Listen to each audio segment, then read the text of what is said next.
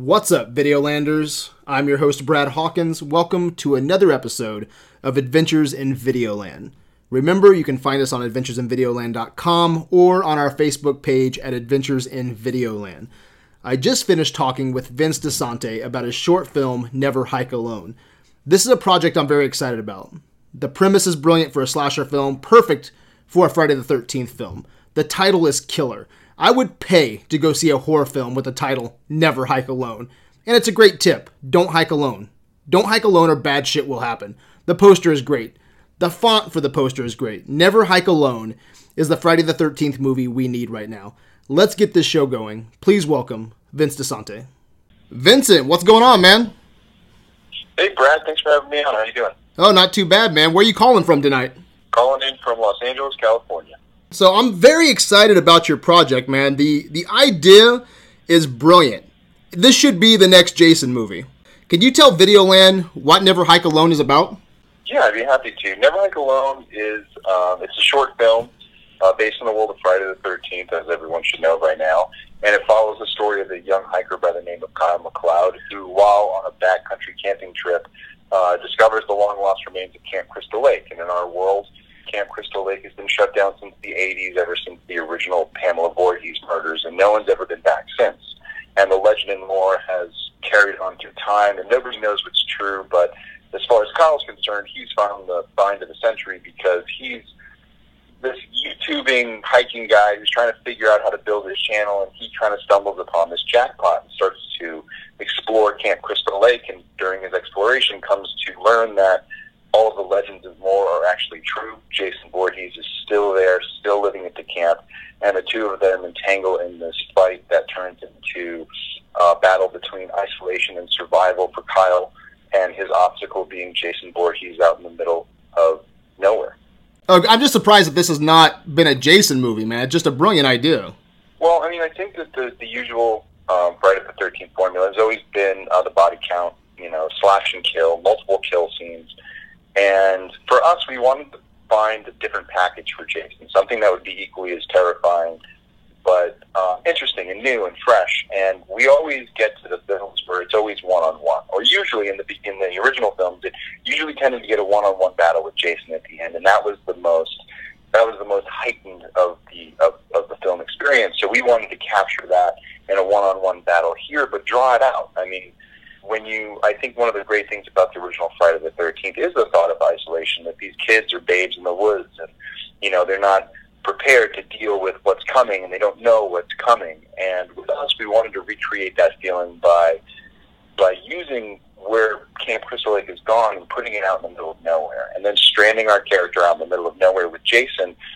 Now he has to rely on his own tools to survive versus, you know, our, you know, in my favorite um, horror icon of all time. So I thought that that would be a good dynamic, and it offers up different situations where you can create fear rather than just jump out, kill the guy. It's, it's about what happens when Jason gets you in the woods. Like, how do you get away? And if he's constantly pursuing you, or if you're stuck inside a cabin and Jason's coming in, you know, how do you get out and what do you do and how do you hide? And, you know, those things I think have been explored in films, but we really go in depth and then take it to the next level, we think. Yeah, it sounds like you really give the protagonist a fighting chance, which is cool because you know, like I hate stupid characters in movies. You know, I just I hate when the when the characters they just they suck and they get they just get axed. One of my favorite directors of all time is um, Neil Marshall. You know, uh, Dog Soldiers, Descent, and his protagonists, man, they're strong. It's like they're gonna do anything that they can to survive the night. If it's werewolves or demons in a cave, and I just love this idea that you're going to have this one-on-one. I think I think it's just a great idea. Well, I would say that all the final girls in Friday the Thirteenth end up becoming strong characters who reach above where they thought that they would survive, and that's how they usually survive the night. And I think you're you're right on point with Neil Marshall. The Descent was one of the inspirations for this film, along oh, cool. with The Martian and 127 Hours. We wanted to take that you know, I think the Descent's a really great um, example because it takes that isolation, them being stuck in the caves and dealing with something that shouldn't be true. That shouldn't, you know, those things aren't real, but those characters have to deal with those little demon creatures in, in the caves, and that's their play. And so we wanted to do something where, you know, Friday the 13th could step into that void and kind of take up that type of cinespace um, through a, a little bit of a different lens and take it a little bit more, you know, like the consequences are dire. When you only have one character, you can't just like kill him off in the first five minutes. You have to put him through hell. And I think the process of putting the character through hell is what makes it interesting. And you know, throw Jason on top of that, and it gets very interesting. Yeah, and it's such a fresh idea. It's a it's a rough time for Friday the Thirteenth fans. I mean, we haven't had a movie since 2009, and in my opinion, that wasn't that great.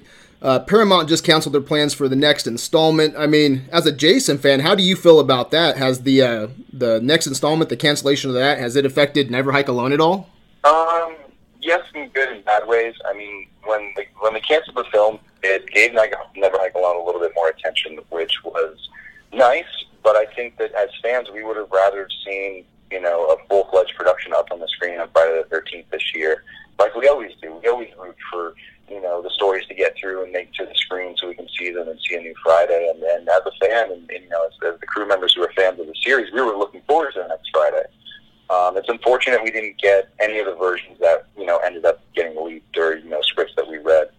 But you know, I think from what I'm hearing, going to the conventions and talking to some of the alumni and some of the people involved, it sounds like you know the train's still moving. They're still trying to figure out what's next, and you know, in the meantime, here we are. You know, it's this little fan film that um, you know when we discovered that the that the film was going to get canceled, we took it upon ourselves after this Kickstarter to you know push the film a little bit further and try a little bit harder to increase our production value and not completely make up for the fact that we're not getting a film, but give the fans something special. And you know that's what we're really striving for with this project.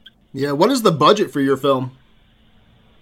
Uh, it's going to be roughly between thirty and forty thousand uh, dollars. We raised almost twenty thousand dollars this last Kickstarter run, and then we've raised about an equal amount in private funding, um, some here and there, and a lot of special favors and things like that. So yeah, between about you know 30, 35, I think by the time we're done. You know, I heard rumors that uh, through Paramount, the one of the reasons that they canceled the production was Rings didn't too, do too well. You know, it didn't make as much as they, they planned, so they got kind of cold feet with Jason and they wanted i think it was 23 25 million dollars somewhere around there for for a jason movie and i'm seeing what you're doing for you know 30000 although this is what like a 20 how, how long how long is your film um, we're scheduled to be originally we planned to be 22 minutes we think we're going to land a little bit longer than that maybe a half hour um, once we get the full cut up we'll, we'll know but probably about a half hour what could you do with 23 million dollars um well, I probably only use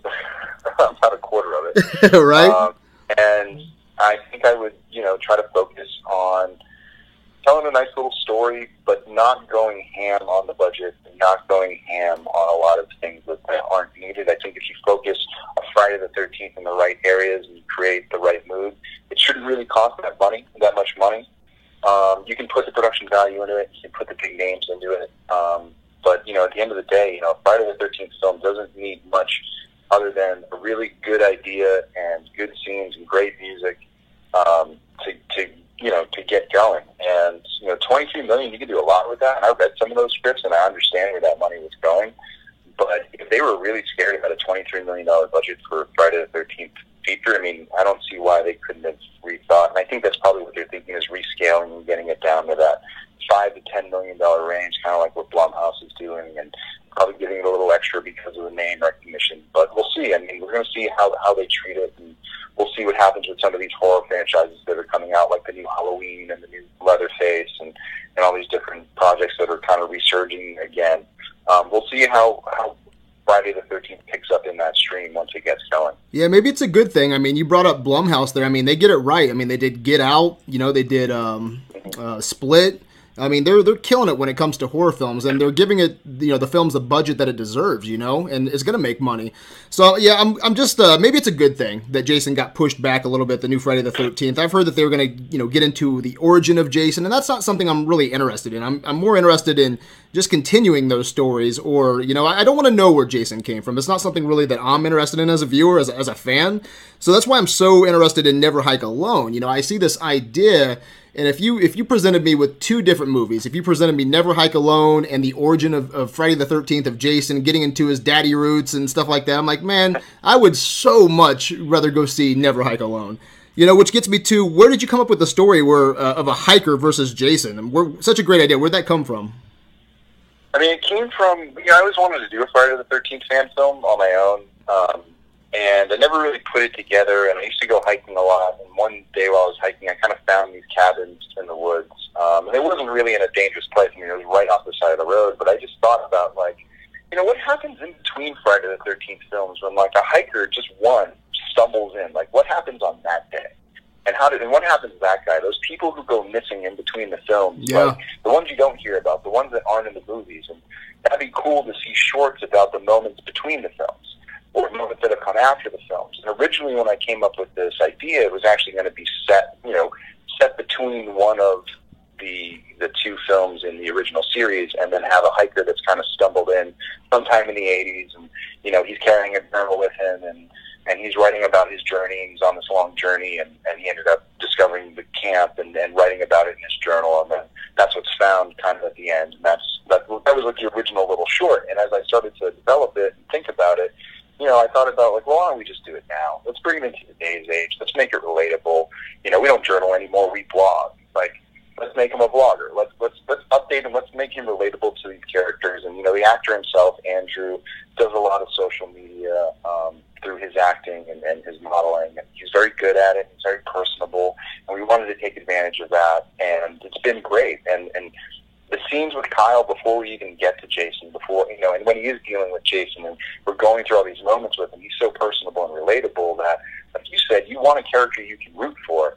And we think we found a great actor, and we know that he's giving a great performance. That by the time you know it comes to throw down, I think you guys are going to be like, "Wait, no, don't kill this guy. We don't want to kill this guy. You can kill somebody else." And it turns into this, you know, big fight, and um, and and you know, at the end, I think we want people rooting for rooting for Kyle, and and we'll see what happens to him. But if we do our job, then then that's how then that's the dynamic that we're going to get. You know what? I'm very interested in that too because even by the trailer, you know, um, you spend a lot of time showing Kyle, and uh, even though this is going to be a one-on-one movie, we know usually what happens to the victims of, of Jason Voorhees. You know, so I'm very curious to to see his fate on the screen. Is he going to survive, or, or or you know, is he going to get uh, is he going to get the axe? you know, so I'm very you're gonna, you're gonna have to watch to find out. yeah, I'm, I'm sure it's gonna be cool. But what inspired you to make a Friday the Thirteenth film? Why not Nightmare on Elm Street or or Halloween? Because if you ask me, man, it depends on what day you ask me. Am I a Freddy fan or am I a Jason fan? And in all honesty, I think I always come back around usually to Jason. There's just something about him just being slow and always catching up with you no matter how fast you run. So I think I'm more of a Jason fan. But man, you know, Michael Myers and and Freddy are pretty badass too. Uh, for me, I mean, Friday the Thirteenth. It. I grew up in the woods. I grew up on a lake, and um, Jason was the the slasher villain that scared me the most. I mean, he was the one who I thought was going to come through the door and grab me in my bed at night, or was going to pull me under the water when I was swimming in the lake, or jump out from behind a tree and just hit me with a machete. I mean, he was who I feared, and the and the hockey mask was so iconic to me. And and I grew up with that, and that was my favorite series. I watched the VHSs until they couldn't be watched anymore, and every time a new one came out, I'd get that one, and I'd watch the crap out of it again and try to figure out what the hell was going on and why he's now jumping from body to body as a snake and going to space. And but what about the old ones? And, and kind of watching these films over the years, I just watched them kind of take all these different paths. But I don't think since the '80s I've seen Friday the 13th take a path that I've been like, yes, all right, it's back on the right track. This is what I want to see. This is this is the Friday the Thirteenth that I remember. And so when I wanted to make a Friday the Thirteenth fan film, I wanted to do something that, if a new movie was going to come out, that it would be in the realm of what we're trying to create. That it would take it would take a step back and maybe not be so ridiculous with Jason and go back to the core values that make him scary. You know, the things that scare the shit out of us, and not try to make it a gimmick, but just show that he's this oncoming storm that can't be stopped. And once the freight train gets going, I mean, what are you going to do? And you know, I think of, of all the horror villains that are out there. I mean, I don't think there's any other villain like Jason who is that unstoppable. I mean, you can say that about Michael Myers, you can say that about Freddy, but there's something about Jason where he's just put through so much and he never stops coming, and I, and I just love that about him. And and it's what makes it what makes him so scary. He just never dies. Now, do you have a favorite Friday the Thirteenth movie? Um, I try to draw for this. I try to draw inspiration for all of, from all of them in some way, shape, or form. Um, but part six is my favorite. I love um, the, the cap to the Tommy Jarvis trilogy. You know, I love that whole story. Like I could watch four through six as a, as one entity, like just as I could watch any of the other films like in one sitting. I mean, I always love that kind of continued haunt of Tommy being affected as a kid and then being haunted through his teenage years and then coming back and accidentally unleashing Jason and just creating this like storm of shit. you know, that makes these like crazy three little movies, but it always seemed to be for me the apex of the series. And then from there, I mean, you had the Kane Hodder, you know, Jason coming in and bringing something new in, into life, and then you know, New Line came in and the series just kind of took this turn and it's never been back since. And I think that fans for a long time have been sitting around going, yeah, we'll take this new material, but can we get back to where we were? I mean, can we just pick up where we left off after part eight and just kind of like wash away the memories of everything else and just keep the, the film going how it used to be? Yeah, well, what's what's wrong with um, Jason Goes to Hell? oh, for me, oh, I'm not a big Jason Goes to Hell fan. I think when when you have to, I think when you have to rewrite the character so much in one film that you've that you've defeated the purpose. You're not working with the, the source material you have. You're creating a bunch of new information that's not necessarily supported by any of the other films and made up just to support this one single theory. Um, and obviously, it hasn't been repeated since. Um, and it's its own fun film within its own entity, but that's not the style of Friday the Thirteenth film I want to see. Um, I don't want to see him as you know different guys jumping from body to yeah, body, no shit. killing people as a doctor and stuff like that. I want to see him in the hockey mask. I want the costume to look really cool, Yeah. and I want the death to be really amazing. and and I want I want to see things I haven't seen before, and that's what Friday the Thirteenth did in the eighties. They took the death scene and they cranked it to eleven yeah, and they were the lead, you know, and they were the lead, and then you had all the, you know, all the films come in afterwards and try to top them, and it just started this like ascent to who could do the craziest kills or who could do the most kills, and you know, it really created this great, um, uh, you know, not I wouldn't want to say camaraderie, but I want to say, uh, you know, rivalries between all. That's what I want to say. It's the rivalries between all these these slasher films where they were trying to outdo each other, and it was a fun time for horror, and everybody was celebrating it because it was just getting crazier and crazier. And I think that that's what Friday brought to originally, and I think that it kind of lost that along the way, or it just lost its core values when it tried to, you know, just take a shtick for something like sending him to space. Hey, I love Jason X. It was the first one I ever got to see in theaters, but again, would I rather, like you were saying, would I rather see a film about Jason at camp, or would I rather see about a film about Jason in space? It's like, can we put him back in camp? Can we tell a story about there? Like, we really haven't been back to camp since the first films. Like, they've never tried to reopen it ever again. I mean, isn't that a story that's so simple to tell and just have try to do that again for now? I mean, you know, for me, I, I think that, that that every time they try to come up with something new or try to come up with something that that doesn't fit into the mold that's been created, it just always rubs fans the wrong way, and we always walk away from the theater going like, yeah, it's kind of there, but it's not quite right because of X, Y, and Z. You know, I think that that leads to why why we've been waiting so long for a Friday that's kind of come along and really reinvigorated the franchise to see that like they don't just make these one-off films anymore. That now if they're so good that you want to see the next film and you want to see the next film and you want to see those characters continue on and tell a continuous story, which is was always the fun part for me. Like I said, Tommy Jarvis, I love the fact that he carries through three different films and we follow the way that that tracks him. I'd like to see that again in the Friday the Thirteenth.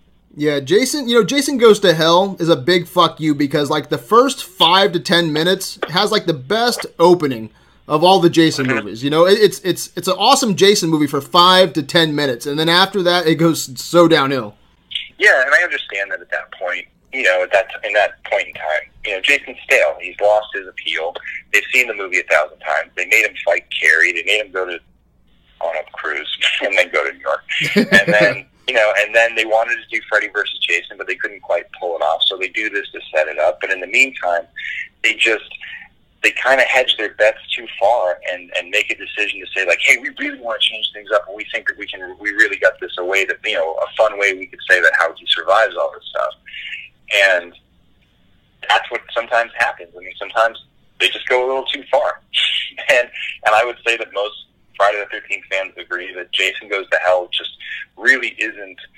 Um, really isn't like a true Friday fan uh, film to them. Um, and I know for me, I mean, it's just it's the one I, I like the least, and you know I appreciate like the effort. And there's a lot of fun things in the film, but as far as like it being Friday the Thirteenth as I remember it and I enjoy it, it's not it's not in that realm, and it doesn't it doesn't resonate with me in the way that the, the original Paramount films did.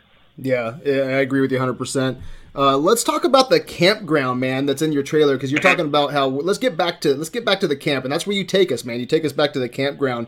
How did you How did you find such a perfect location? We were tipped off to the location by a couple of locals because um, we were filming in their backyard. um, we went by and we were we were filming along this riverbed, and these two, this couple came out and we were watching us film, and we told them what we were up to, and they, you know, and they were totally into it. They were like, "Yeah, come back here, do what you need to do. Like, just let us know when you're done, and, and we'll help you out." And uh, as we were wrapping up, they were they were asking what we were doing. So yeah, you know, we're making a Friday Thirteenth fan film. We're going to try and release it, you know, this and that. And they said, "Oh, that's cool. Friday Thirteenth. You guys going to film at the camp?" and I was like, "Film at the camp?" I'm like, "We're not going to New Jersey. Like, we don't have that kind of money." And they're like, "No, no, no, no. Down the street, there's an abandoned camp. You can probably just use it. I mean, it's just sitting up there. Nobody goes up there." I was like, you got to be kidding me. And so at this time, we were making our original trailer that we released for Friday the 13th in May of 2016. And we went home, finished that, released that, and then came back up to the mountain, researched where the camp was, ended up finding the access road, and found this camp just sitting out in the middle of nowhere. And after talking to some locals and after talking to some the local authorities, we said, "Hey, we're going to be going up there with cameras and shooting stuff from time to time. We just want to let you know that we're going up there. And you know, at the end of it, we want to help clean up this campground because it's cool. Like this is a great find to find on a hiking trail, but there's broken glass everywhere, and there's things that are ready to fall on people's heads. For us to film here, we need to make it safe. So in return, we'll fix up this camp and make it shoot ready. And then when we're done, we'll also fix it up and make it tourist ready. So we've got this kind of deal going where we're able to use it, but we're giving back and, and we're, you know, we're making the best kind of of the situation. And since we've been going up there for like six, seven months now, I mean, it's really become a second home, and, and I love it up there. It's, it's so peaceful, and it's crazy to think that this camp hasn't been in service since the 80s. Um, and just to walk around and, and think about like, man, like people used to walk through here, and like, you know, this is a nurse's station. Like kids used to come in here and get, you know, bruises and cuts treated, and, and all these different things. But now it's like filled with rat crap, and and there's dust everywhere, and there's bats in the belfry, and and all this, you know, all this stuff has just gone to waste, and and and that's how I kind of felt about the Friday the Thirteenth series. It felt like, man, it's just sitting here, and nobody's using it. It's like somebody should use this. And so that's kind of um, that's kind of how we, we kind of discovered it, and then we just took it from there and ran. Now, is there any way to get that uh, up and running again for, for locals? No, I doubt it. Um, it would take a severe investment to get that place back up on its feet. Um, everything's rotted away, the piping, the you know, this, I mean, they don't even have traditional bathrooms there. I mean, they have outhouses and things like that. So, I mean, I can't see that without somebody going up there with you know multi-million dollars and like revamping it. I don't see him doing it. So before this location find, you uh, weren't going to film at a campground then, huh? No, it was, and that's when it was a much simpler short. We were going to probably do like a seven to ten minute short where he stumbles upon some cabins, and there was a cabin that we found that looked very much like a campground. Um, in fact, one of the cabins was used in a 1984 Nike commercial. Um, that was about a slasher that attacks a girl, and then the girl runs away, and the slasher can't keep up because the girl's wearing Nikes. Um, they use that cabin in, in this commercial, and so we're like, oh, this is perfect. I mean, this looks like Camp Crystal Lake. Like we can just think as is one of the counselors' cabins, and then they'll run into each other here, and then we'll start the chase, and we'll go back out in the woods, and we'll finish it in the woods. Um, and then once we found the camp, we knew that we needed to rewrite the entire thing. Now we could do interiors. Now we could, you know, bring the fight back to the camp. You know, places in the camp where we can have the fights of different scenes we can change it and, and, and, and contrast like we're fighting inside, we're fighting outside and, and then, you know, the different types of, of interactions that they have of sneaking around and then full on conflict and, and all these different um, scenes. So like we were able to, you know, not just expand it because we had more stuff, but we had more material to create more drama and more scenes that were actually worthy of being on the screen. Yeah, and that that uh, campground gives your trailer an authentic, you know, Friday the Thirteenth feel as well. You know, so that's that's a great find, man. Can you talk about uh, the script? How many versions did you go through then? Um, I think at the end of the day, we went through probably three or four. Um, Because didn't you say you had one set in the 80s and now this one's at, in present time, correct?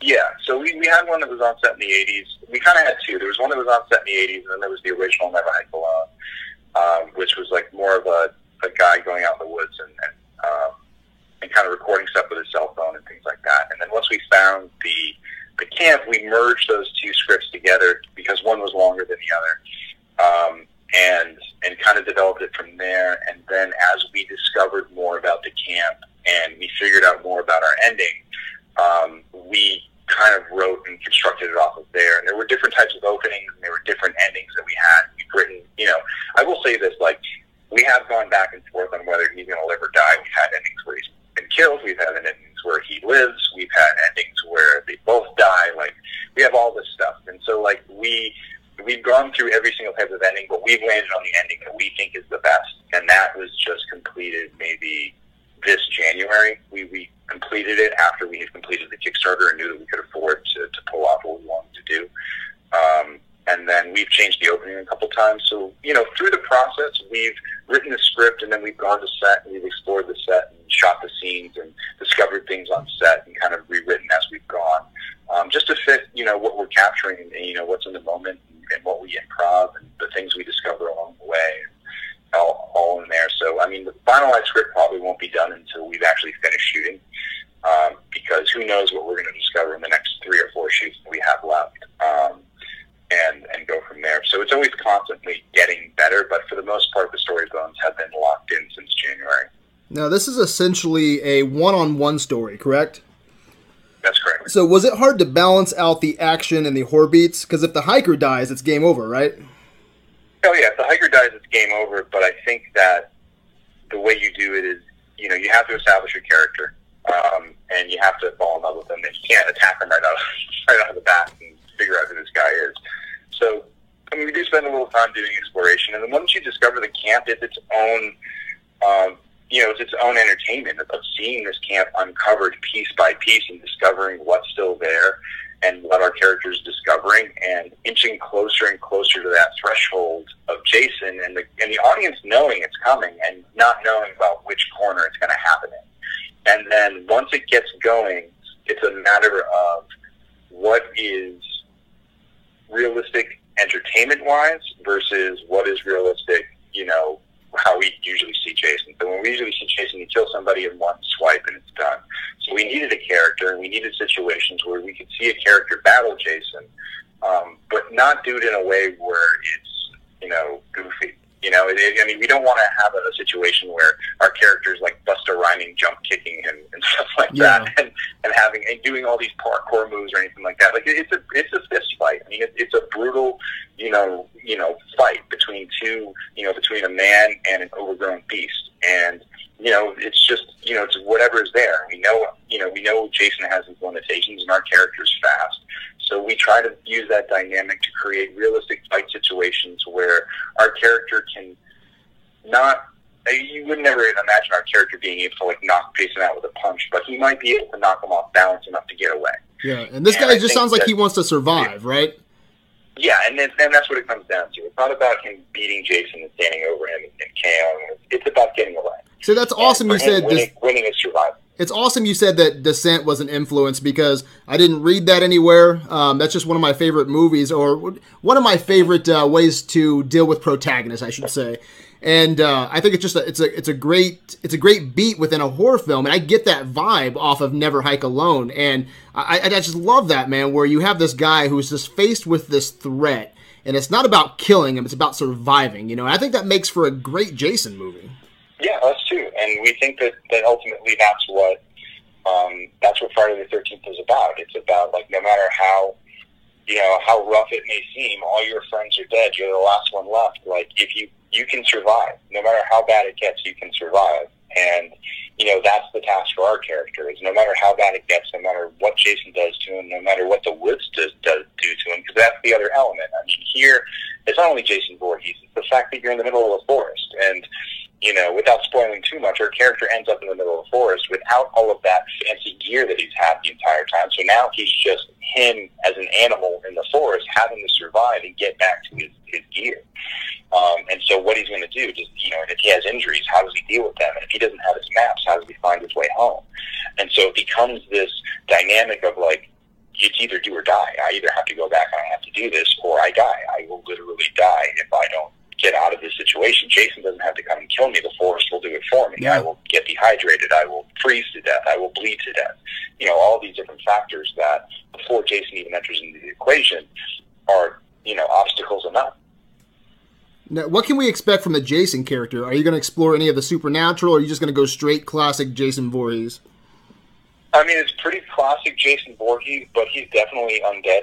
Um, we want to play it as, you know, he's, you know, I mean, at this point, he's what, 71 years old? Yeah, correct. So, yeah, yeah. you know, we, he's not he's not out there with a cane or anything, but he's continuing to decay and he's continuing to there, but he's still he's still wandering there and he's he's lost. Um, you know, for us, Jason in this film has basically been cut off from all society, and Camp Crystal Lake has been cut off from all society. So he's actually been at rest, at peace for all these years, just staying at the camp and just staying by his mother's side. And when this guy enters into the camp, somebody who, you know, like we said, between the films, when Jason is just let, you know, when they just let him be, I guess you could say, you know, he's fine.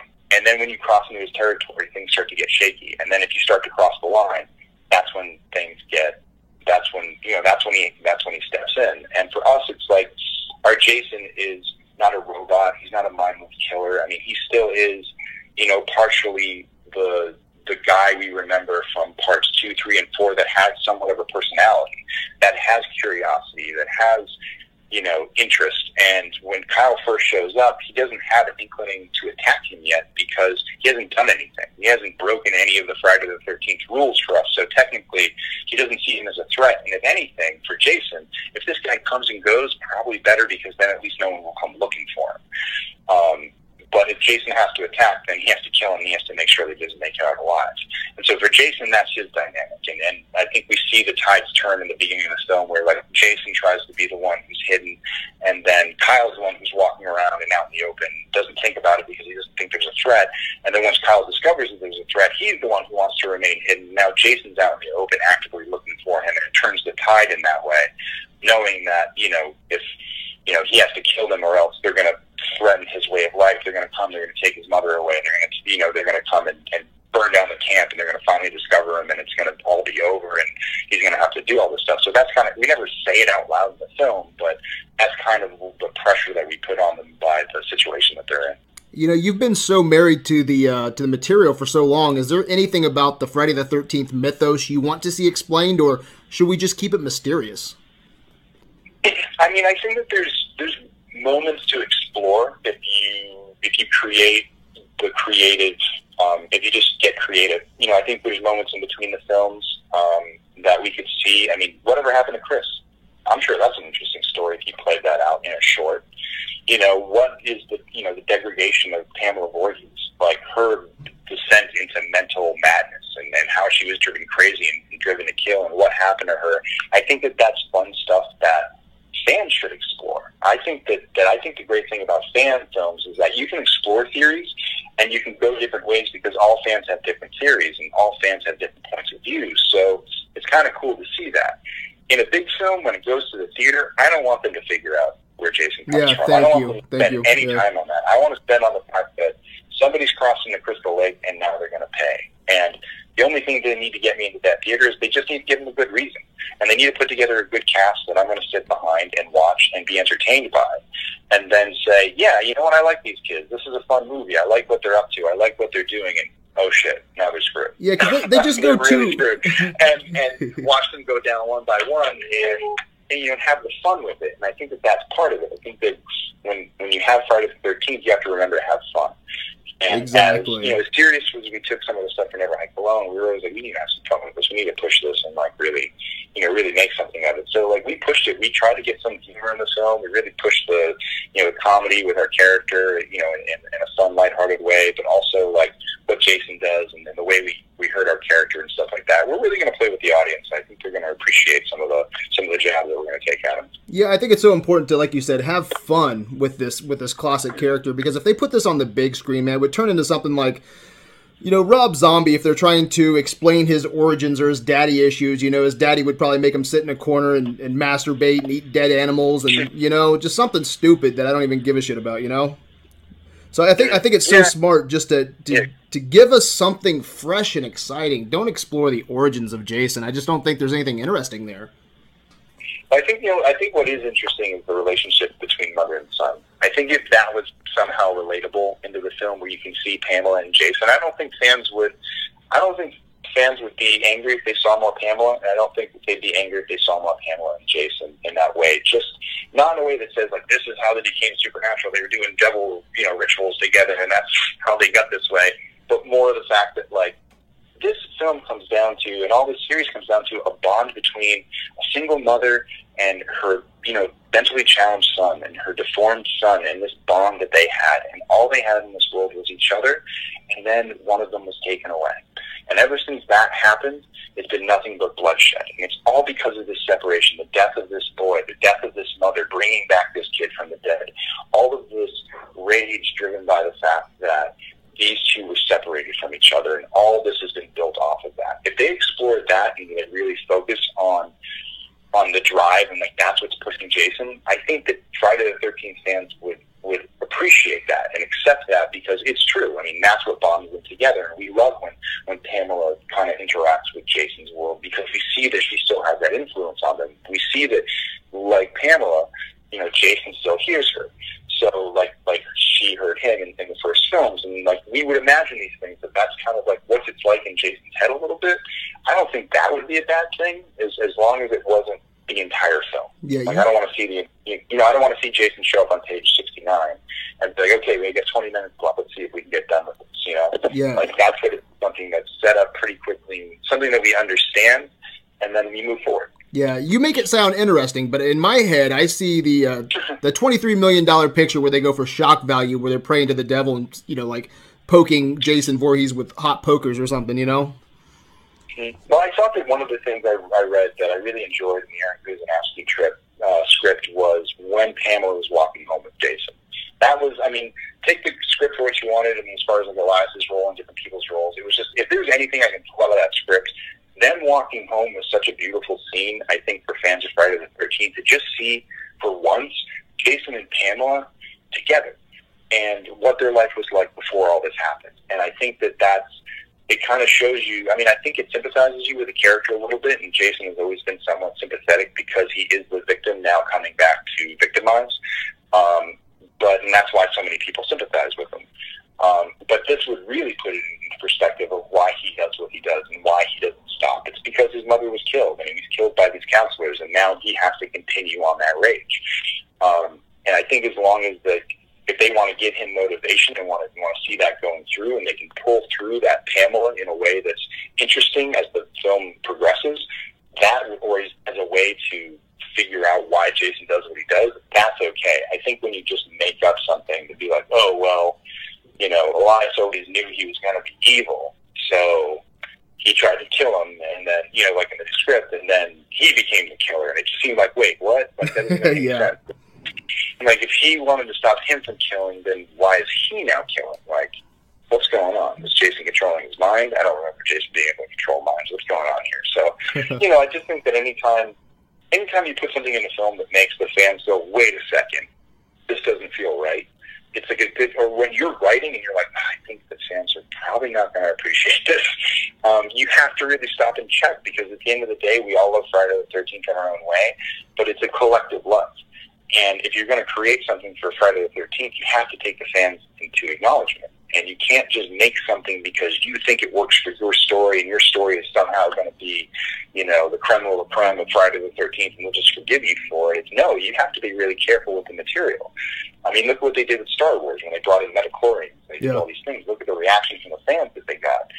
And when they reset and they brought the new the new films, they left all that to the wayside and they got back to the simpler form of, of why people love Star Wars. And I think that through the 90s and 2000s, we did that to horror films and we did that to sci-fi films. We, we, we tried to add too much logic and we tried to go into the psyche and figure out what's under the skin and do all these things and we just forgot how to have fun.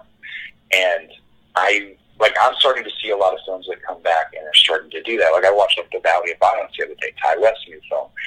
That was the most fun Western I've watched in a long time. See, I wanted to see that, that man. I haven't had a chance to see that yeah. yet yeah, it's a great, and, and you know what? Again, we're talking about films that don't need a large budget to do what they need yeah. to do. The Blumhouse feature, probably made for less than five million dollars. Ethan Hawke in the lead, great supporting cast, small enclosed set, cool story, very simple, and you get what you want. You get a nice western that's told very much like the old spaghetti western.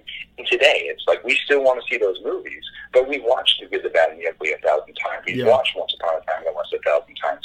We've watched Friday the Thirteenth Part Four a thousand times, but we want to see Friday the Thirteenth Part Four in 2017. But what does Friday the Thirteenth Part Four look like in 2017? What does Friday the Thirteenth look like if we want to capture that old magic in today's world?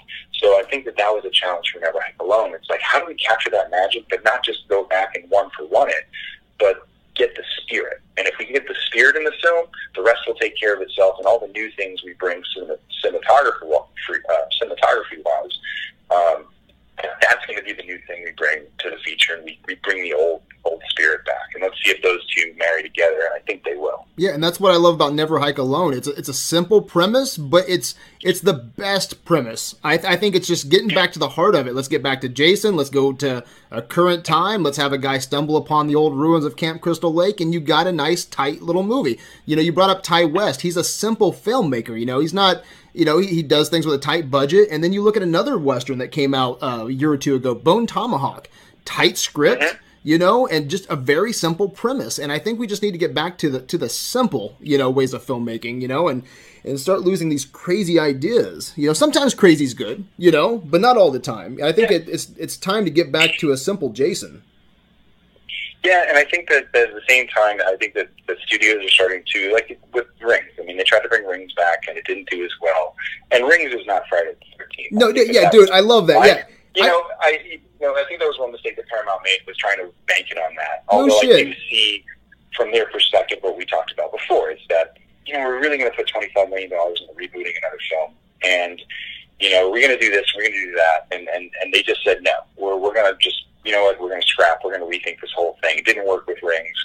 You know, Friday the Thirteenth might do well, but it's probably not going to do as well as we wanted to. We'd rather make a five million dollar feature and get the Blumhouse returns than try to gamble on one of the, one more of these um, and that's what they did. And and so now when they go back to it, they're going to re-examine it. And I think that one thing that they're going to have to examine is who are Friday the 13th fans these days? How many of them are there? How many of them are going to go to the theater? Is the theater the best way to reach the Friday the 13th fans? Yeah, true. Do we, you know, it, and we're looking at, and we constantly have those questions when every company I've worked at, everybody talks about what do you think about film? What do you think about digital media? How, what do you think about streaming? What do you think about this? And everything's going to streaming. And a lot of people love the streaming world. It, it allows them to explore the stories that they've always wanted to explore because they can go into long form. They can get showrunners and tell a you know a story over seasons rather than all right, you got ninety minutes. And you know, I don't know if Friday the Thirteenth is is you know, I know they're trying to do the TV show, which is interesting. They want to turn that into a series. But, you know, Friday the 13th is such a theater experience. Friday the 13th is such a group horror experience. Yeah, it is. That it is. It, it is destined for the theater, and, it, and it's a des- it, you know, it's, for me, it's a destination movie. It's the one you want to go see with all your friends. You want to bring your date to these films, um, and they should, you know, in return, give you the entertainment value that you need to that you paid for. Um, and for Friday the Thirteenth, it's usually a guarantee. You know, whether it's good or bad. You know, with all that being said, whether whether our opinion of the films, when you walk out of there, I mean, they definitely they never hold back.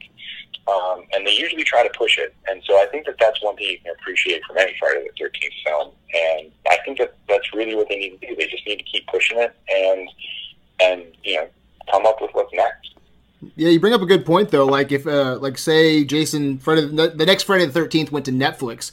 Yeah, I'd watch it for sure, but I would rather go to the theater. We have a drive-in about 30 yeah. minutes away from here. I'd love to see it in the drive-in. You know, it's it's a theater experience. Get your friends together, man, and go watch a Jason movie. You know, so yeah, I'd watch it on Netflix, but it's just not going to have the same punch. You know. Yeah, I mean, for, I mean, for us, Friday the Thirteenth definitely belongs in the theaters, and I think that you know, for me with Never Hike Alone, I I saw it as an opportunity to say, hey, you know what, you know, if Friday the Thirteenth wants to stay connected with fans, you know, maybe the internet and maybe some shorts like Never Hike Alone, things that are in this nature, um, maybe that's not a bad thing to produce either. Every now and then, come up with like a nice 30, 45 minute short that you know does something different or shows us something that probably wouldn't go to the big screen or maybe isn't built for the big screen. But a show, I think, a story like this. I mean, you could, you know, for our budget and what we had, like we couldn't, you know, we've had people suggest like, oh, why doesn't he run into other hikers? Why does he do this? Why does he do that? It's like, well, you know, if you want to give us money, I'll, I'll bring in 10 more hikers and we'll kill them all. It's like, you know, that's fine. But for us, with our budget and our story, we thought, you know, short form is the best way to tell this story because eventually we're going to run out of road. And how many times are we going to keep being able to rehash the same scene? We only want to see things once, and then we want to move on. And our film does that. We move on. We have, you know, each fight is different in its own way. Each interaction is different in its own way. And then once we get to the end of what we've written, we end the story. We don't try to just, you know, re up and try to go back in and extend it just to extend it. We want to make sure that we're we're building something for our running time, and our running time reflects what we should be doing. Um, and I think that with Friday the Thirteenth, Nightmare on Elm Street, Halloween, Texas Chainsaw Massacre, not every story about these characters need to be an hour and a half. You know, it's a lot like the comics. The comics are what twenty or thirty pages, and a lot of them would make great little short films. You know, and it doesn't have to be connected to the original canon. Can you imagine somebody putting together like a live action version of Leatherface versus Jason? yeah. How many people would watch that on YouTube? Yeah, yeah. You know, how many people would watch these different films about Pamela and you know different you know different versions of Jason and different different realms where they can explore where it's kind of a little bit more forgiving because when you go to the theater, it's not forgiving. When you go to the theater, it feels so like, well, they're putting this one in stone. I mean, this is this is going into Friday the Thirteenth history right here. So like, this is the next en- you know entry on the tablet, especially for number thirteen. Like, what's the thirteenth Friday the Thirteenth going to be? And so it becomes like that has to be a special film. We have to have a special project that everyone loves. But with these smaller projects, you can kind of be like, you know what, like yeah, let's do a sequel to Jason Goes to Hell. Fuck it. Like, let's just attack those fans. Like, those fans of Jason Go to Hell, maybe there's 100,000 of them.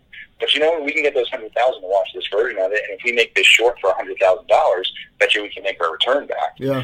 So I think that there's something to say about that. And the fact that you can not only kind of sublet the entire Friday the Thirteenth franchise fans for creating content with them with big films, but you can even go to individual films and individual ideas and say, listen, we can make smaller projects and still get to the fans and keep them interactive.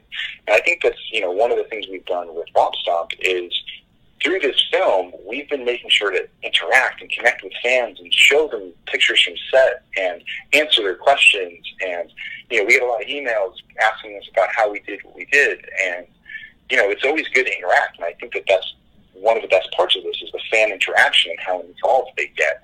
And I think if fans have something to be involved with, like with the game that just came out, they're going to rally behind it and they're going to see it through and they're going to see it, you know, to actual production. Um, and that's special. And I think when a property has that type of fandom, that it's a disservice to go nine years and not have a product to deliver to your fans. Luckily, we got the game this year, and that's an official License Friday project, so we should all be proud of that. Um, but yeah, we, we could have had a movie, and maybe we should have had two or three more in between. You know what I mean? Shannon and Swift follow up to the 2009. You know, we had um, David Bruckner's version of the film. I mean, if you want to go, if, whether it ended up being found footage or the non-found footage version, yeah. they had a film there, and then you had this new one with uh, with Guzikowski and um, uh, Breck Eisner, um, which would have been its own thing. Three completely different films. I yeah. mean, the and, whole way. And but, maybe it's best you know too, what? because I, I know that I think Paramount loses rights this year. If they didn't make a film, it's one of those deals, I believe. Don't quote me on it, but uh, I'm, I'm very curious. Sometimes that's not good when you're just trying to rush out a movie just to hit your release target, you know, um, so you can keep the rights. So maybe it's better to, to switch studios, you know? Well, I mean, it always, I think that the most important thing, I think one thing with Platinum Dunes is there was no short of love for Friday the 13th there. I just think that they had a, a struggle to get that in front of the theater. They were trying to, from what I could tell, from every time they went with a project, they always seemed like they were behind it. They were behind what they were developing. They just couldn't get the yes from Paramount. And it just seemed like Paramount didn't want to make these movies and they just ran it out to its end. And that's unfortunate because the people who paid were the fans. You know, those guys over at Platinum Dunes who tried to produce four different versions of that movie and couldn't get an approval on any of them, and then got to the starting line with the last one and then got pulled off. I mean, that's got to be tough. Yeah. You know, especially when, you know, I mean, say what you want about the 2009 film. I have my mixed feelings about it as well, but everything I've seen from Platinum Dunes with those guys, Andrew Form and Brad Fuller, you know, they were always enthusiastic about Friday the 13th, and I always appreciated that. You know, Shannon and Swift, big fans, like, of the series, and they're always, and they were into it. Todd Farmer, and going back to all the people who have recently put things together for this franchise, there's a lot of love for the franchise there, and you can feel it. Um, and it just stinks that we haven't been able to see them turn that into more material. Because I think that with more material, we would have discovered more, and at least we would have had more to talk about. Um, but we go so long, like, I don't think a bad Friday the 13th film is going to ruin Friday the 13th. Because Yeah. if Jason goes to hell did it, nothing's going to stop it. Exactly. You know what I mean? Like, Jason never dies. Even bad films can't film. They can't kill Jason. So, I mean, at, at, at the end of the day, it's just just release it and, and let the fans have it, and then learn from it. And then when you make the next one, make it better. That's, Yeah. that's just the that's the rule. I hope that uh, they didn't get cold feet Paramount because of rings, though, because you know I, this is episode I think 212. You know, we talk for an hour, two hours every week, and I've never heard anybody say, "Brad, you know what I want."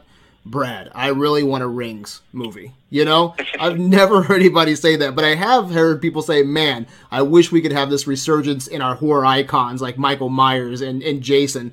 So I hope it's not cold feet because of Rings, because that's some bullshit. Well, I don't think we have to worry about it. And the rights holders of Friday the Thirteenth don't want to see their property not make any money and not come out and, and be in, be a part of what's about to happen. Because yes, Halloween is now being rewritten by Danny McBride and the director of, of Pineapple Express, and they're shooting for next year. And John Carpenter's involved, and you know they're saying a lot of the same things that we're saying today. It's you know, they're going back to the originals. We want to, you know, pick up from part two. We want to do a direct sequel to that and, and, and, and just basically forget everything that happened after that. You know, just like H2O did. They're going to forget about H2O too. yeah. So, you know, it's just, I think that that's where the horror is going. And Friday the 13th knows it has to go there. And it has to get out there and it has to compete. Because if people are going to go see Halloween, they're going to go see Friday the 13th. They're going to go see Texas Chainsaw Massacre. They're going to go see whatever else comes out. And it's upon the studios to put together these teams and trust them and let them create content and then release it. And you know, I've worked in studios, the studio system for the last ten years, and I've seen what happens. You know, a lot of people get involved in a project, and everyone has the best intentions, but not everybody has the same idea of where the project needs to go. And I think with these large films now, where they came out of being, you know, what was, you know, Friday the Thirteenth was a seven hundred thousand dollar feature, and you know, most of them were made for under five million for most of their lives, and usually in this realm where nobody really cared. They just made the films, and whatever came out came out. And now there's such revered properties that everybody wants to be protective of it. So everybody kind of wants their spin on it. And there's so many masters to serve with who owns the rights to this and who owns the rights to that, and and how do you get all these entities that now have a stake in the game to agree on one thing? It's a very tough thing to do, and that's what makes producing so hard. You know, the for us, what we have is we're a fan film. Nobody can really tell us what to do Yeah. except for us. And we're just fans talking to us, and we hold ourselves accountable.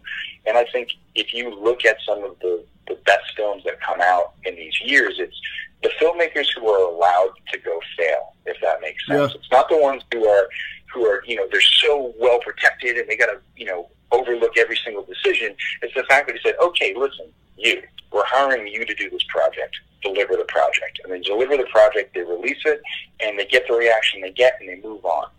Great great case scenario, get out Yeah. you know, True. you know, you know, he was allowed to make the film he wanted to make, and nobody got in his way. And the reason why nobody got in his way is because he made it for what three million dollars. Yeah. You know, no, nobody cares. That's a drop in the bucket. When you're making, you know, 15 films at $3 million, you're banking on just one of them to do well and make the budget back for all of them. And that's what Get Out did. So for all the small films that Blumhouse releases at those small categories, they might not make any of their money back, but if one hits Get Out, now they're flush. Yeah, well, look at Split. They, they pay back all their, yeah. Split just raked in the money. Do it too. Say that again. Split, like Split was made for you know Yep. change, and it's like it's big money. Yeah, and so now they have two hits, and you know, then they do The Conjuring, do Insidious, and they, and they have in The Purge, and these films that now have cult followings and and have that franchise potential, and they know that once they've been franchised, they need to continue the story, and I think that they they put story first, they put character first, and that by the time they put their characters in situations where they're in a dire situation, you care about them and you want to see them survive, and you don't know how they're going to get out, and it makes it interesting, and so that I think that they have a really great formula, and it's not it's not overly complicated. It's just about trusting in filmmakers and letting them Yeah. pursue a vision. You know, I look at something like Hush. You know, for me, like I don't know how well Hush did as far as its run theatrically, but that was a film that's like it's not one that's easy to sell. It's like, all right, I'm going to do a whole film about a deaf girl who's being pursued by this guy for 90 minutes Yeah, you know that's that's that's a risk. But when, like I said, you allow a filmmaker to just do it, you just trust in them. You have to allow them to create that vision and make it its best. And I think he was up for a while to direct a new Halloween, and he's a very good director, and he's going to keep working. But he was allowed in a studio system. A film like that would never get made because Yeah. too many people would walk in and say, "No, listen, I could use that three million dollars to make my movie, and you Yeah. shouldn't spend it on that because no one's going to no one's going to buy that movie." And here are all the marketing reasons why. And you know, ultimately, what it comes down to is, I want my idea to be made, not yours, and it becomes that battle. And I think, you know, Paramount Friday lost that battle. It was just a low tier. You know, they they weren't really, it wasn't high on their totem pole. They had a lot of things going on over at that studio, and you know, for them, they just they weren't interested in making Friday the Thirteenth films anymore. Now it returns to Warner Brothers and New Line. We'll see what they do because now a new production company needs to step in and take ownership of it. Um, as much as I love Blumhouse, they have Halloween, so I feel like it's almost like they can't have Friday the Thirteenth. They can't have both. yeah, So someone has to kind of come in and rival Blumhouse and take over Friday the Thirteenth, and you know, bring us back to the theater and let us have a good time again. I think that that's that's ultimately what the fans are looking for right now. Have you had any issues with Paramount? Are they cool with fan films? Well, luckily for us, we've not heard a word from Paramount, so that that's good for us. Yeah. Um, and as far as Paramount goes, they're a mixed bag. Um, I know that they have issues with a lot of the Star Trek stuff that happened. Yeah. Um, I know one, one film raised $1.2 million. And when you start raising that much money, you're stepping into a, a you're stepping into a very dangerous game um, with with being able to compete with the franchise. And I think from the start, you know, we've been very transparent that we wanted to, you know, we're following the rules that Paramount even set for themselves. They said that, you know, you guys do fan films. We love them. We appreciate when you guys do them. I think that studios appreciate the love that fans give because at the end of the day, it's free marketing for them. You know, they don't have to spend a dime and they're not going to lose anything because they own the rights. So if they want the idea, they can have it. And as far as we go, it, that's the deal that we know we're making. We know we're not making this for profit. We know we're not making this for any financial gain. What we're doing is we're making it because we think it's a good idea for a movie, and we're big fans, and this is how we want to celebrate. And for me, I've always, you know, been pushing into direct into being a director, and I've been working in different creative ventures, but never being able to take that mantle. And I said, listen, Mark, if there's one thing that I know how to direct, or if there's one thing I know that I can creatively lead, a Friday the Thirteenth film. So why don't we do that? And I'm to take this on as my magnum opus, and and we're to see where it comes out and see where I turn out as a director. And it's been, you know, a challenge, and and it's been one that's had ups and downs. But the more we go on, the more I learn, and I think that you know what how we've grown as a team and how we've grown as a company um, has been has paid dividends already from what we've done. And when we released the film, you know, I'm really proud of the progress that we've made and the ability to create some of the pictures that we're creating. Um, I think you guys will be really impressed with the scenes um, and the cinematography and just the storytelling. You know, all that comes from telling studio, you know, telling stories of other studios, but just now being able to do it on my own. Right on. Were you able to use the title Friday the Thirteenth on any posters, or is that start running into some issues? No, if I if I say like, hey, I'm Friday the Thirteenth, I, I will get into I, I will get into big trouble. What I what I do is uh, you know we keep the, the title Never Hike Alone, but often we'll follow with the tagline of Friday the Thirteenth fan film. Yeah. Um, we put that at the forefront of everything. We let everybody know, hey, this is a fan film. We're not affiliated. This is just made for you know releasing for free. It will be on you know the internet for free for everyone to watch eventually. Um, and the only thing that we're doing as far as like um, release goes for our Kickstarter backers is they get a first look. So they'll be able to see it first a little bit before it comes out for everyone else to see. Okay. Will, will we be able to hear the iconic Jason Voorhees theme, or do you run into red tape there? There's red tape there. We're, we're researching that. Um, originally, I was like, well, let's not touch any of the music because um, I don't want to get into a legal bind. Although I've heard that as long as you're nonprofit, you have certain legal rights to use certain things. Um, but we do have a composer for this film. His name's Joe DiBiase. Um, he's a good friend of, the, our producer, Kyle Klein, and he composed the score for American Sniper. So we're definitely going to allow him to come in and create our own theme for Never Hike Alone, but trying to, again, take the spirit of Harry Manfredini's um, original score and work with, you know, a lot of strings.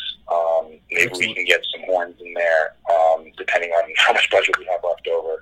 But we want that classical style feel to our to our score, and that's what we want to give it. And um, and we think that, that that's very important to us. So we know Joe's going to do a good job. And as far as like kill, kill, mom, mom stuff, um, we also have to watch ourselves with that. But I think if we create our own version of it, um, we can get away with it. All right. Now, I was doing some research today on IMDb, and it says that you play Jason. Is that right? That's correct. Oh, that's badass, man. I, How did you tap into that character?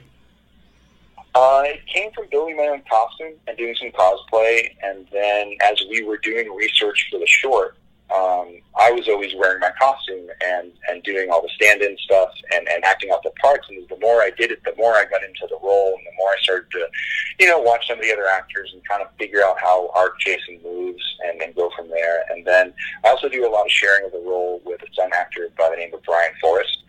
Um, some of the scenes are very complicated from a character, from a camera standpoint, and for me to be in the costume and also directing camera is very tough.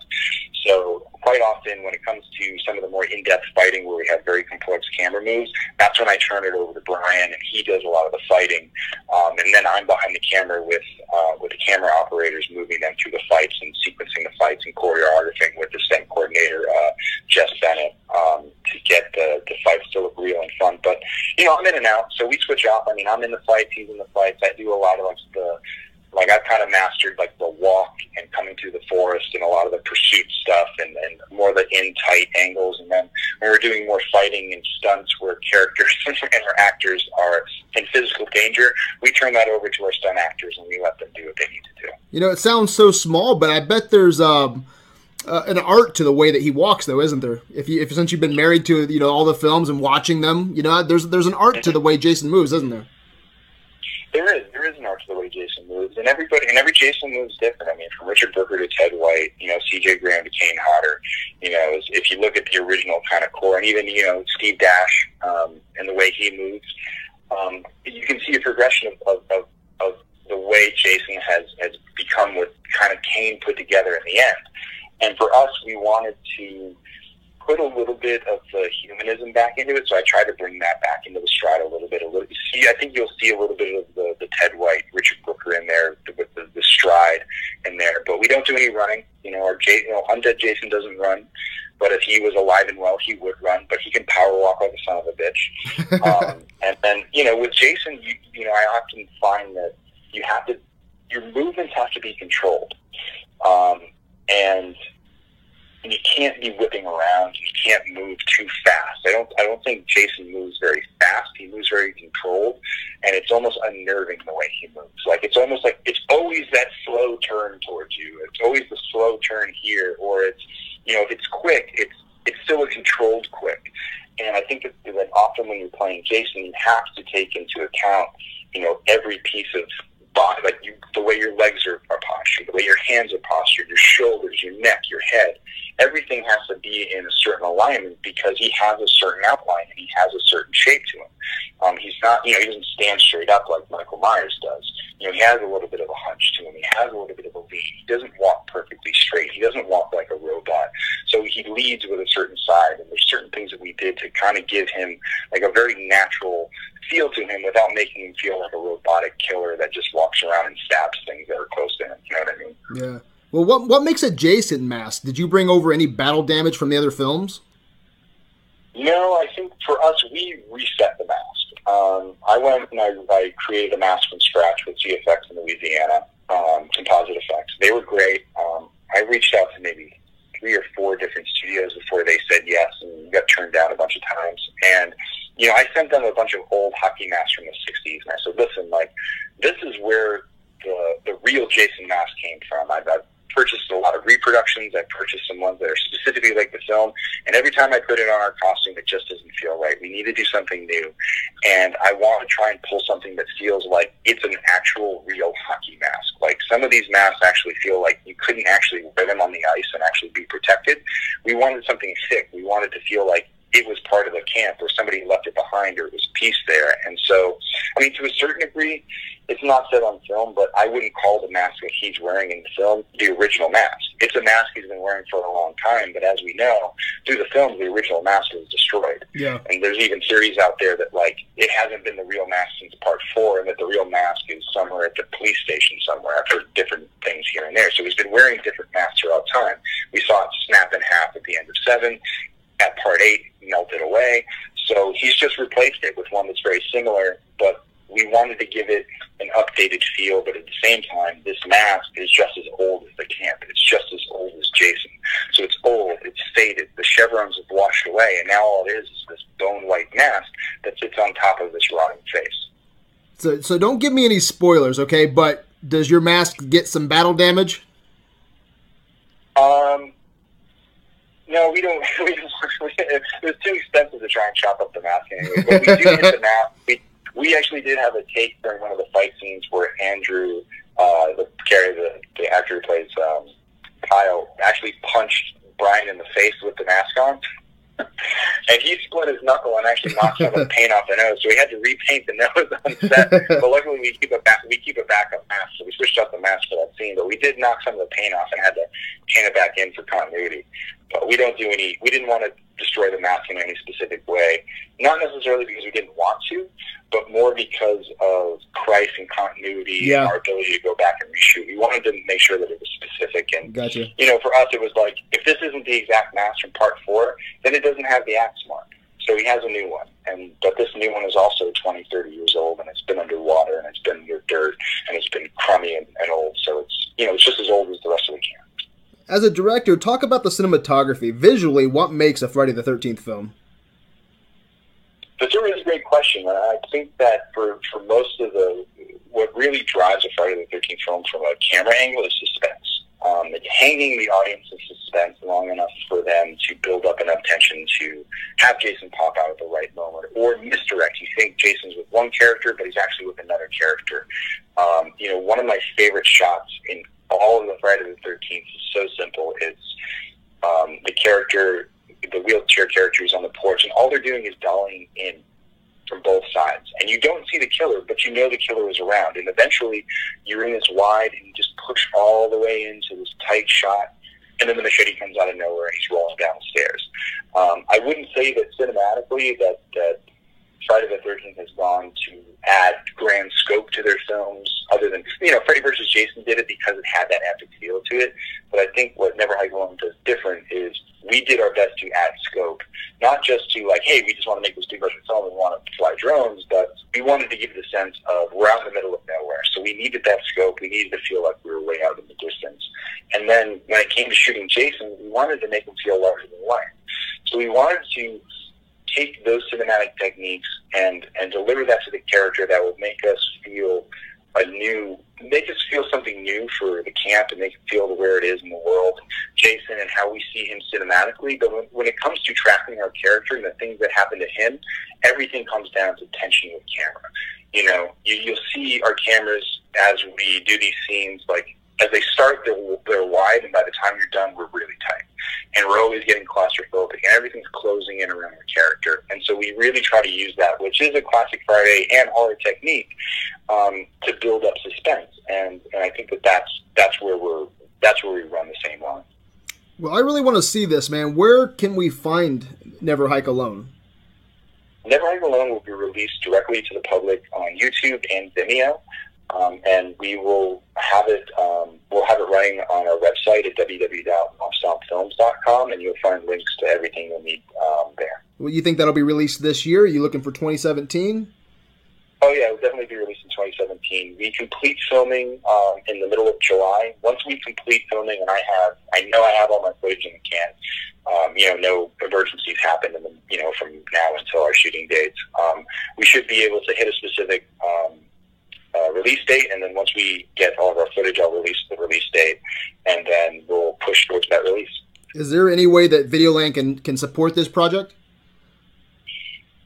Um, right now, I would say follow us on Instagram and Facebook. Uh, support our social media. Just keep keep our numbers going up as far as our numbers go. That helps us raise awareness for the film and um, and get it out there to more people. And the Friday fans who don't know about this film, who haven't seen the trailers yet, um, we definitely want to get them on board. We want to show them that you know there's something coming out for them this year. Um, and as far as support goes, we've already done Kickstarter, but we are looking at making some of our leftover. Um, rewards available to people who want them. We've had a couple people show up and say, "Hey, I missed the Kickstarter, but I'd love a shirt or I'd love a poster." Um, we're going to do the best to make those available on our website. Um, that will still go towards um, you know completing the film, and then also going towards Penny Pines Reforestation Program, where a portion of the proceeds will directly go to. Okay. Is there anything that I haven't brought up that you want our listeners to know about? No, I mean, I think we've, we've covered everything. I mean, if they just want to know, I mean, we're just a bunch of fans who, you know, took a gamble on this, and we've been on it for about a year now. Um, it started last May, um, really, when we really got started. Maybe April, May, we started to do our research, and we were ready to shoot by October, and it's been a ride. And, you know, there's been a lot of ups and downs, but, you know, a lot of fans have reached out to us and, so, and, and really encouraged us along the way. And it's been, you know, the Friday the 13th community is great. And it's just, you know, there's just a great set of fans that have been so supportive, and everyone we've talked to has been really, really supportive. So I just want to thank everybody for supporting the Kickstarter, you know, liking us and liking our po- photos that we post and our trailers and everything. It really means a lot. It really helps push the crew forward um, to get this thing done, and not only get it done, but do it right. Are you planning on taking this to any festivals or anything like that? Um, I don't know what the what the rules for festivals with this are, but we are looking at trying to get some special events. That way, we can watch it with fans in a theater experience, do Q and A's, and, things like that. We do want to put a special screening together for our Kickstarter backers, which some are eligible.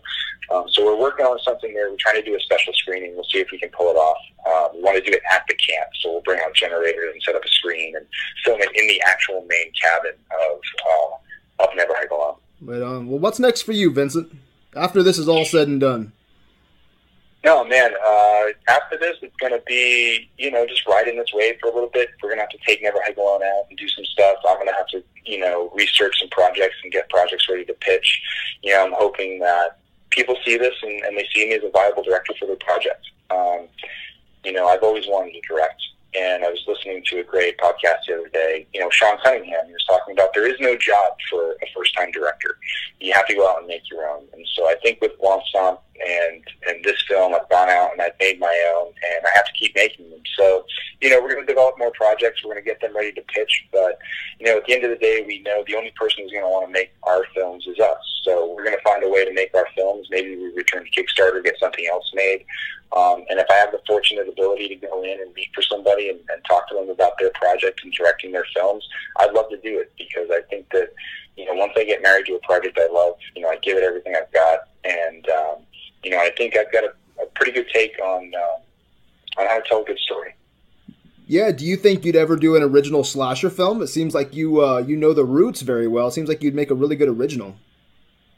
We've talked about it. I mean, I've always wanted to make Friday the Thirteenth, so I think I had to get that out of the way before I could ever move to another slasher. Yeah, yeah. Uh, but I, I have, you know, I got a book full of ideas of, of different, um, different ideas of, of different types of slashers and other types of horror films. I mean, in fact, I was driving uh, one of the camera operators. His name's JD Martz. Um, he was riding with me yesterday uh, as we were filming. We got back from filming yesterday this weekend, And we were talking about new projects, things that he's got on, on that he wants to do, and scripts that he wants to write. And I still work with Nate McLeod, who helped me write the Never Had Fun script. And we're working on projects and getting our portfolios ready because you never know. I mean, you never know when you're going to get pulled into a room. You never know how many pitches you have to make. You might have an idea that like, hey, this is the one I'm really passionate about. I want to make this. And they're like, well, do you have anything about like monster trucks? And you're like, actually, I do. Hang on a second. Like, all right, so I got I got something. You know, you kind of have to kind of be on the spot and give them something.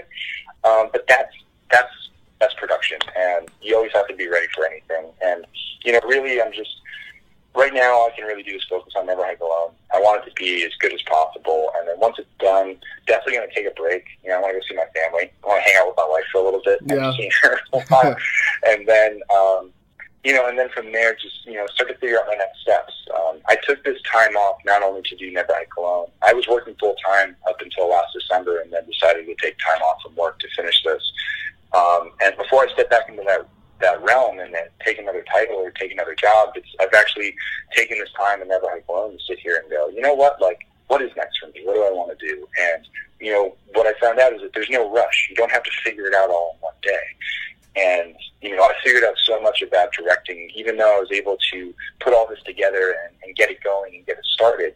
You know, who I was as a director on day one, who I am as a director on day now has, has grown. And so I feel confident that, you know, I can walk into a room and sit down with somebody with a with an idea that they need shepherded to the theater or shepherded to Netflix or shepherded even to YouTube and say, I can get you there and I can give you a really interesting project and we can have a lot of fun making this.